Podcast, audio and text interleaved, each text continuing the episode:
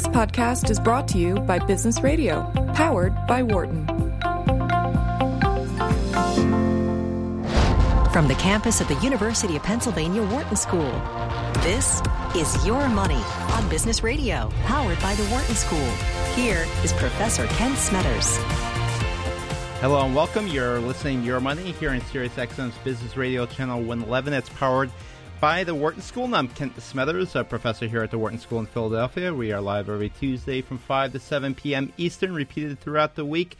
And the purpose of the show is simply to help you make better decisions with your money. In the first part of the show, we often think of ways to increase your productivity and your income. And the rest of the show, we focus on ways of how to wisely spend your money, save it, um, including things like paying down debts, and of course, buying insurance and investing your money. Um, really, the most fun part of the show is we take your calls throughout the entire show and give you advice about your own financial needs. And you can connect with me online by going to my website, kentonmoney.com. And so today I'm joined by three great guests. The first will be Brad Klontz, who is a financial psychologist and co founder of a company called Your Mental Wealth.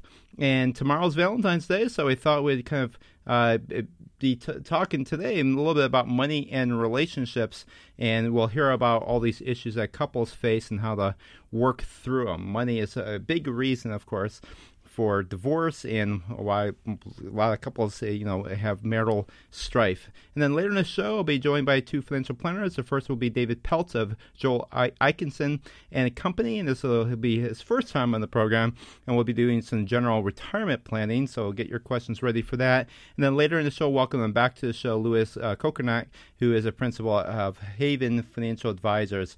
And so you know uh, the routine by now. If you want to know how to invest your money, for retirement, your kids' college, do you really need that life insurance policy? Maybe someone's trying to sell you really anything about your money. That's the show's name, live on Tuesday. So grab that phone, give me a call, and we'll answer questions here at 1 844 Wharton, just like the school name, W H A R T O N. That's 1 844 942 7866 and we'll talk about your own situation. Remember, you only have to give us your first name and the state that you're calling from, so never a reason to be nervous or shy, and thousands of other listeners will benefit hearing the advice given to you about your own financial needs. So, uh, my producer Michelle is standing by and ready to line up your calls here at 1 844 Wharton. That's 1 844 942 7866, and we'll talk about your own financial situation there. Welcome to the show, uh, Brad Klontz, who is the co-founder of Your Mental Wealth and um, also of the Financial Psychology Institute, uh, located in a very nice climate right now, the Hawaiian Islands.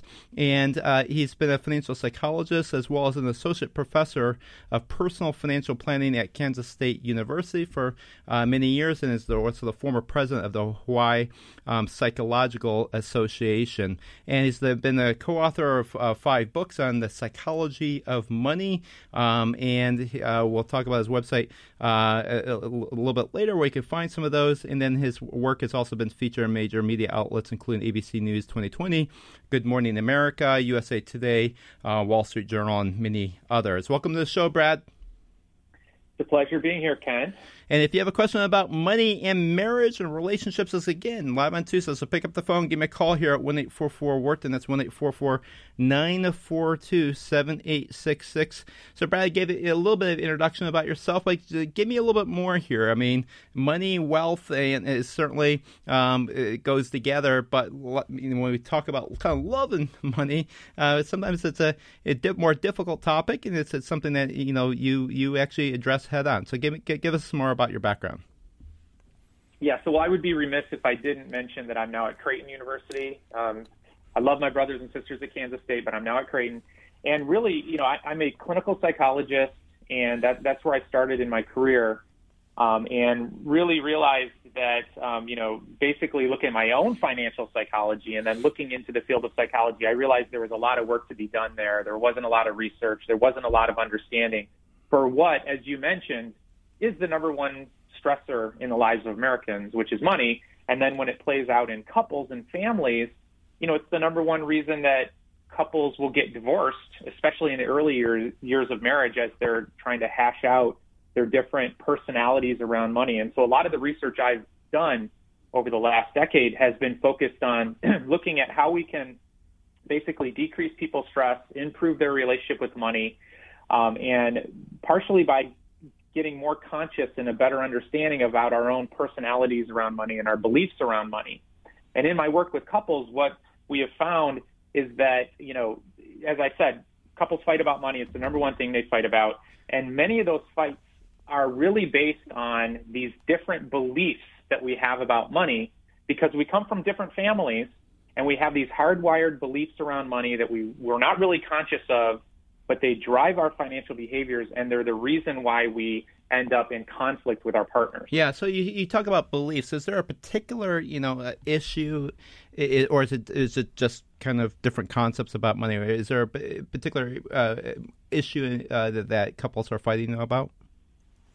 Well, it, you know, it, it's pretty much all aspects of money. You know, like uh, the typical pattern um, that you'll see is around spending behaviors. Well, you'll have one partner who um, is more frugal than the other partner. Um, and what happens over the course of years without really, you know, paying attention to this really hot button issue and, and being careful around it, we have these, I call them drive-by conversations around money where, you know, someone will sort of say something sarcastic or um, some sort of disparaging thing around, you know, you spend too much money on that.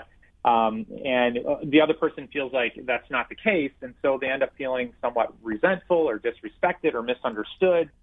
And these patterns of behavior over time can lead to resentments. Yeah.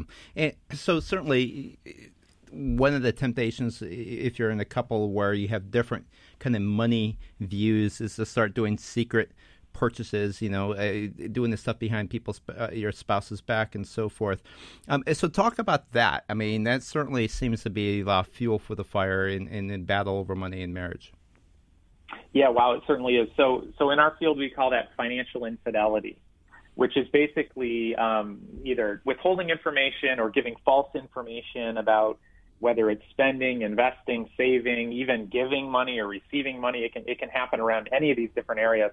And you know, about one third of of Americans in relationships admit to engaging in some form of financial infidelity. And when you look under the hood, quite often it goes back to that um, difference in beliefs around money and beliefs around spending, where somebody is feeling like if I if I told my wife or husband, if I really gave them the truth on how much I paid for this pair of shoes or um, you know this investment I made or whatever, that they would be really upset with me. And so it mm-hmm. usually comes from this pattern of, you know, I don't want to fight. I want to avoid a fight. And so I'll um, minimize how much I spent or I will totally lie about it um, or just, you know, not give any information at all.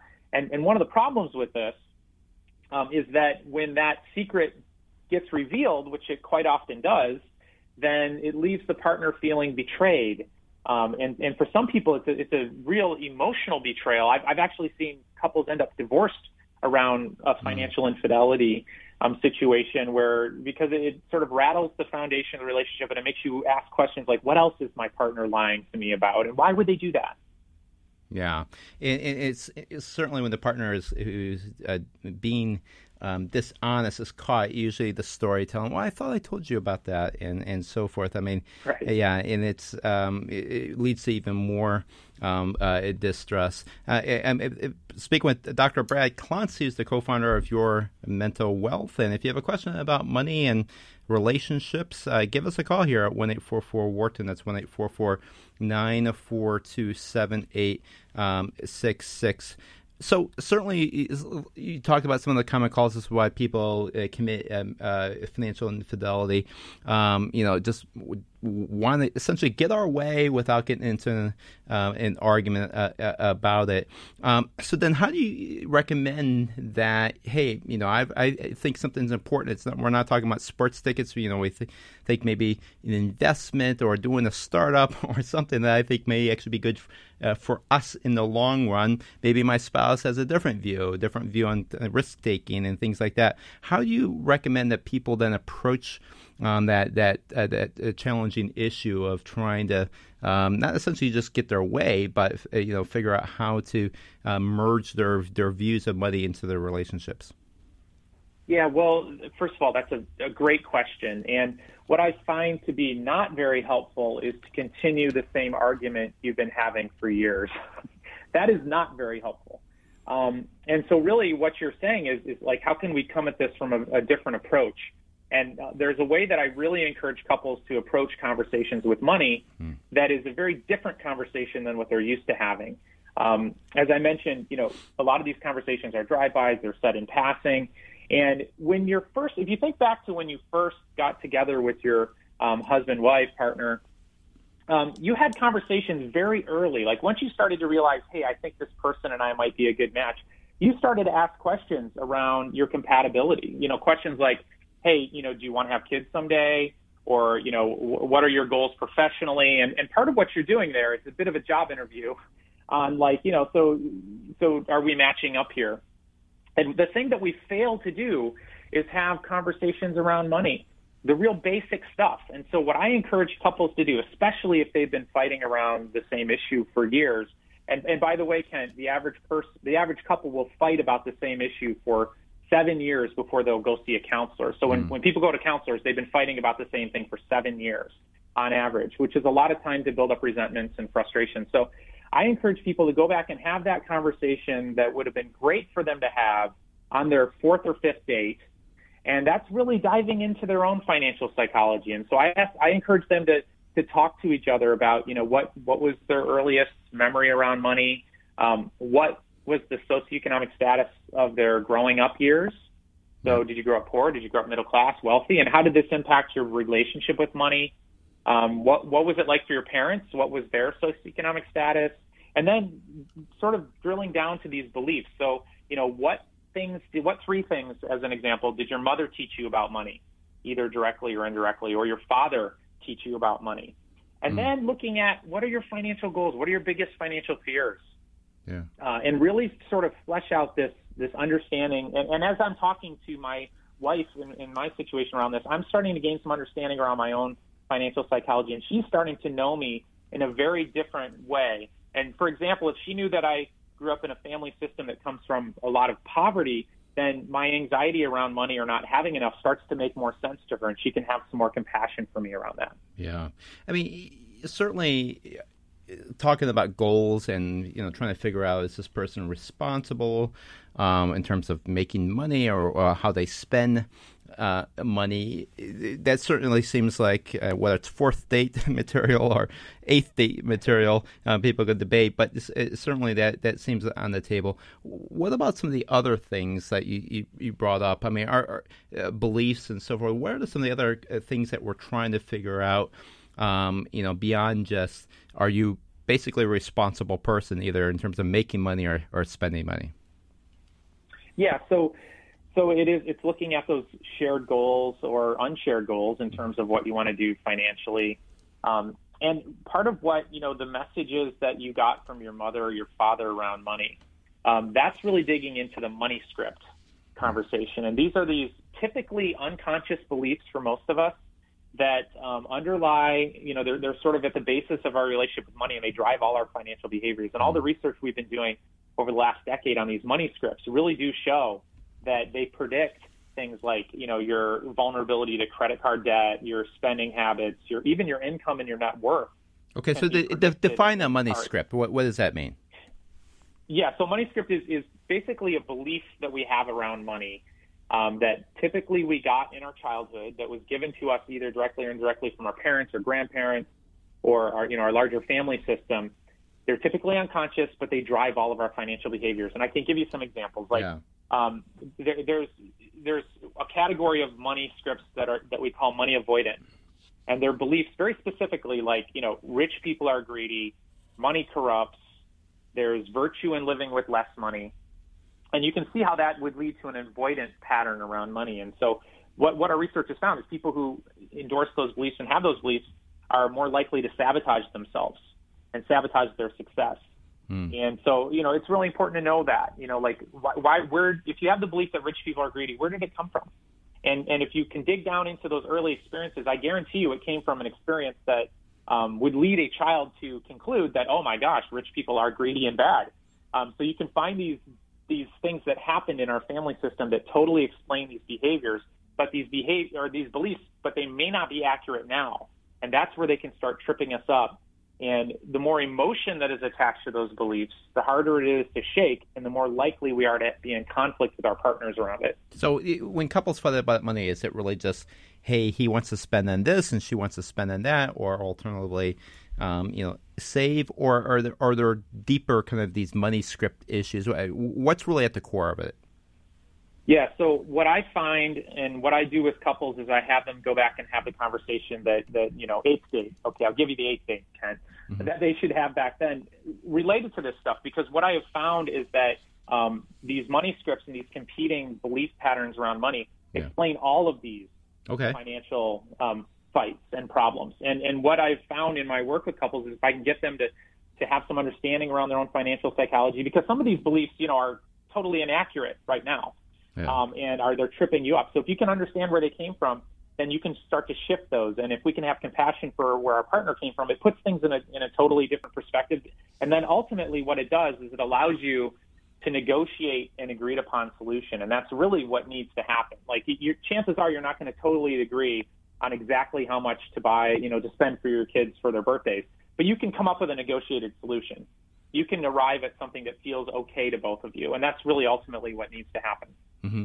Uh, does having a joint bank account does that kind of lead to transparency? Does is that the kind of the, the magic bullet here? You know what, what's interesting? I'm a bit agnostic around like whether couples should do joint or separate because I've seen it work in many different ways. But there is some research to suggest, and this makes sense, that if you do do a joint bank account, you're probably going to be a more responsible and more thoughtful spender. Um, because you know certainly you know you're you're looking at statements together or at least you know have access to that. And so it, it's an accountability partner. And this is where couples actually um, do better around money than single people do because there's sort of a built-in accountability partner and it, it mm-hmm. like for my wife and I one of the tools we have is that if we're going to spend over a certain amount and for us it's like $200 that we agree to consult with each other mm. and the great thing about that is um, just the thought of I'll have an impulse to buy things like all of us do and then I'll think, okay, well, I need to run that by my wife Joni, and then quite often I'll be like, well, it's, it's you know, I don't really want it that bad. Not that we would fight, but just that um, it's that extra step that actually helps it make it more conscious because many of our um, you know buying behaviors are done sort of unconsciously and emotionally and automatically. And so just putting some time between that impulse to buy by checking in with your partner leads to re- reduced spending and, and actually better financial health. So one of my colleagues here is, is she's told me some years ago she has a deal with her husband that they basically have basically agreed that you know they can each spend 250 bucks a month on whatever they want, no questions you know asked about that. And what, what do you think about that approach? Essentially, you know, you can just you know it turns out he likes you know technology stuff and she likes shoes and so forth. What do you think about that approach? um, to at least kind of a, as a first layer kind of dealing with some of the conflict. Yeah, I, I love that approach. And, you know, for some people too, they have a real strong need for independence and not wanting to have to, for example, check um, with your partner or spouse around all spending decisions or whatever. And so that, that type of solution, I've seen other ones where um, a certain percentage of income is decided upon that goes into separate checking accounts. And then, you know, it can be more than 250 over time of course, and then that person has total discretion on what they want to spend it on. Yeah. I've seen a lot of those solutions work, and it really comes down to I think being open and honest, trying it out, renegotiating if it doesn't feel what feel good, um, and just making sure that everyone's feeling respected and understood, and their needs are getting met. So, if finally, in terms of kind of some of the verbal sparring that happens, that kind of exacerbates a lot of the issues. I mean, talk through us through kind of what's the best way of really finding common ground and really starting the process of changing personalities. It's easy to say, well, just talk it out and have that conversation.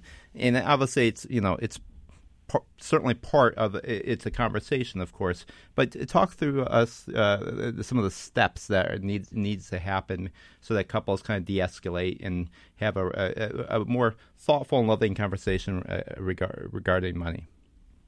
Yeah, one of the things that I that I really encourage people to do is is money is such a hot button topic for for just about everybody.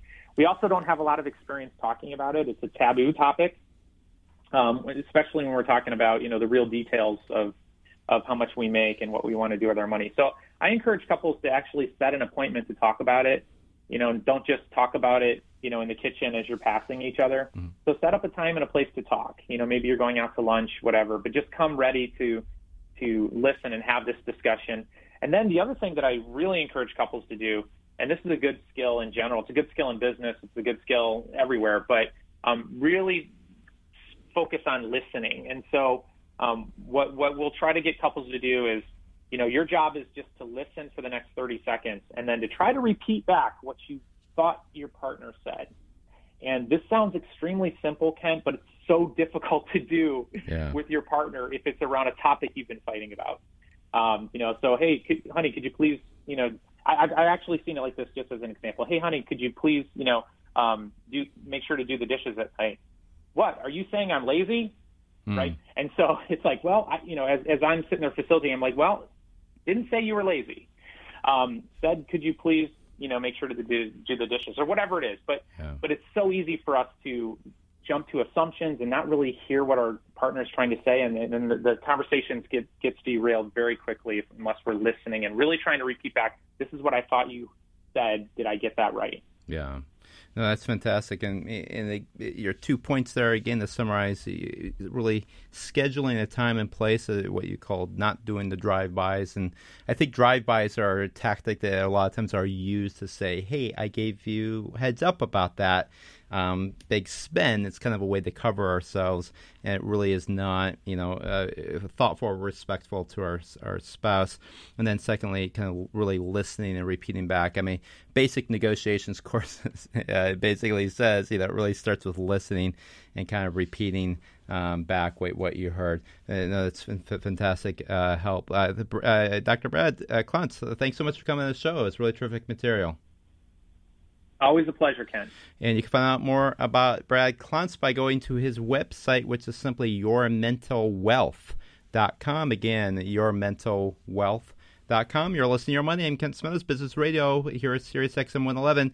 Uh, remember, live every Tuesday from 5 to 7 p.m., re- repeated throughout the week. When we come back, you know the routine by now. I have a couple of financial planners with me taking your calls about your own financial situation. So if you want to know how to invest your money, how to save for retirement, kids' college, maybe grandma just left you a, a million bucks, want to know what to do with it, or buying life insurance, paying down debts, really anything about your money. Um, that's the show's name. It's live on Tuesday, so grab the phone, give me a call here at 1 844 Wharton. That's 1 844 942 7866 and we'll talk about your own uh, situation. You have to give us your first name and the state you're calling from, so never a reason to be nervous or shy. And so my producer Michelle is standing by and ready to line up your call. So pick up the phone, give me a call here at one eight four four Wharton. That's one eight four four nine four two seven eight six six.